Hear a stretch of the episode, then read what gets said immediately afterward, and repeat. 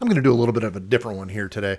Uh, in fact, it's a Friday, so uh, it's unusual that I would actually do an episode on Friday. But I'm actually sitting out here in the brew house, uh, just converting my office library um, of the telephone of the TV show The Office US. I'm converting it up to uh, to so I can play it on my iPod conversion project to the iPod 7. So next time I'm on a plane, I can turn around and I can I can watch episodes of The Office, and when I land, I will have battery life still in my phone. So, since I'm out here and I'm thinking about something, I want to talk to you guys and uh, have you think about it as well. It is Friday, December 9th, and this is the Brew House.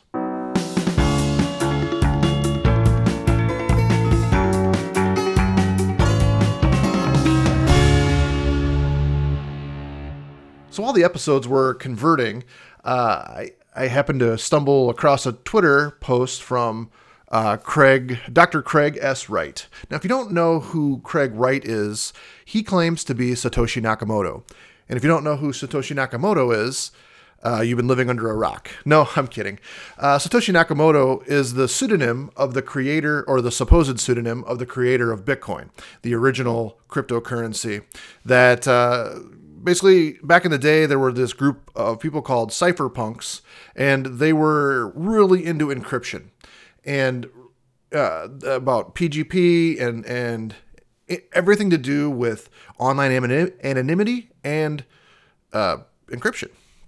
Well anyways uh, a few years ago well 2011 satoshi nakamoto went completely dark. He actually posted um, on his on on the on the forum that he was involved with.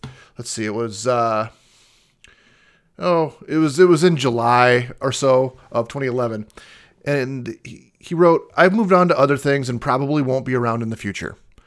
So, and that was the last post that Satoshi Nakamoto ever made on the forum or mailing list or whatever it was at the time to talk about it. Well, there's always been speculation about who Satoshi Nakamoto is. Now, for me, I personally don't care who Satoshi Nakamoto is. And in fact, I think that if we knew who Satoshi Nakamoto was or is, it would actually discredit Bitcoin because all of a sudden the idea that this anonymous person created this anonymous uh, cryptocurrency that can spend around the world effortlessly, quickly. You can be your own bank. All of a sudden, we have to think about that particular person's ideals. For example, they they think that we should give away 10% of our money to something, right? Even even though even though that's not written in the Bitcoin protocol, it's still his ideals. It could be his ideals. And that could, you know, potentially hurt the price of the cryptocurrency or the value of the cryptocurrency just in general. Like, well, this guy thinks we should give away our money and eventually he'll write some code into into Bitcoin that will do that just automatically. And we don't want it because we're our own bank. Anyways, Craig Wright is one of the guys that claims he's Satoshi Nakamoto. And in fact, he's taken this to court for people for defamation for saying he's not Satoshi Nakamoto. So he wrote on Twitter at 1:48 a.m. on December 8th, and I think I think he lives in Australia, but I am unsure about that. It says, "To those who say I am not Satoshi, why does Satoshi not discredit discredit me? It would be easy to do it anonymously, right?" And Hal, speaking of Hal Finney, we'll talk about him in a moment, uh, and Hal is not. He is easy to discredit. Because of you guys, his memory will be dragged through the mud in court. All those uh, you claim are Satoshi, but dead will be. Okay, so Hal Finney is uh, one of the original guys that worked on the Bitcoin um, network, the Bitcoin application with Satoshi. In fact, he's probably one of the few people that probably knew who Satoshi actually was. Uh, he uh, passed away a few years ago. So, you know, he took that secret to the grave if he did know. He claims that he didn't, but I mean, he worked so closely with Satoshi on this project, on on the Bitcoin project, that I find it hard to believe that he didn't know who Satoshi was. Now, a little bit more about uh, Craig and, and what he posted. He said, most critically, Hal and others have family. Hal shared with his wife. You claim an isolated person with no ties to the real world. Enjoy what is coming. You won't like it but it is associated with what you wanted. Careful as to your wishes. And then he says, Sorry, I created Bitcoin. Here's the thing if he did create Bitcoin and he still held the keys, he could simply sign a message using using his private key. He could sign a message and the whole entire world would know he's Satoshi. He's claiming that you don't have to sign keys to prove you don't have to have the keys to sign a message to prove who you are. But I, I mean for me, I think that this is exactly what we should do here. He could say, I'm going to move one Bitcoin right now to this address. And we could all watch the blockchain and we could all make it happen. We could all see it happen. He would completely prove himself. Instead, he's going to sit around and claim that he is he's Satoshi Nakamoto. He created Bitcoin and he's going to sue anyone who doesn't believe him. Now, that doesn't mean well, I guess I should say his claim is is that just because you have the keys to something doesn't mean that they're yours. For example, I find a, I find car keys on the table, I pick them up and I go take the car. That doesn't mean the car is mine, even though I hold the keys. I don't know. I think it's a shaky argument to say the least, but I guess it's an argument that he could have, and it's probably an argument you'd have if for some reason the hard drive died and you didn't have a key backup, which I would think that Satoshi Nakamoto would be smart enough to, to know, you know, he created it, I should make a backup of my private key because everything else is tied to this private key. But obviously, some of us have lost private keys over time and made mistakes doing crypto and cryptocurrency and all and all that. So I'm not going to say that he didn't make a mistake and didn't back up his his key. Who knows?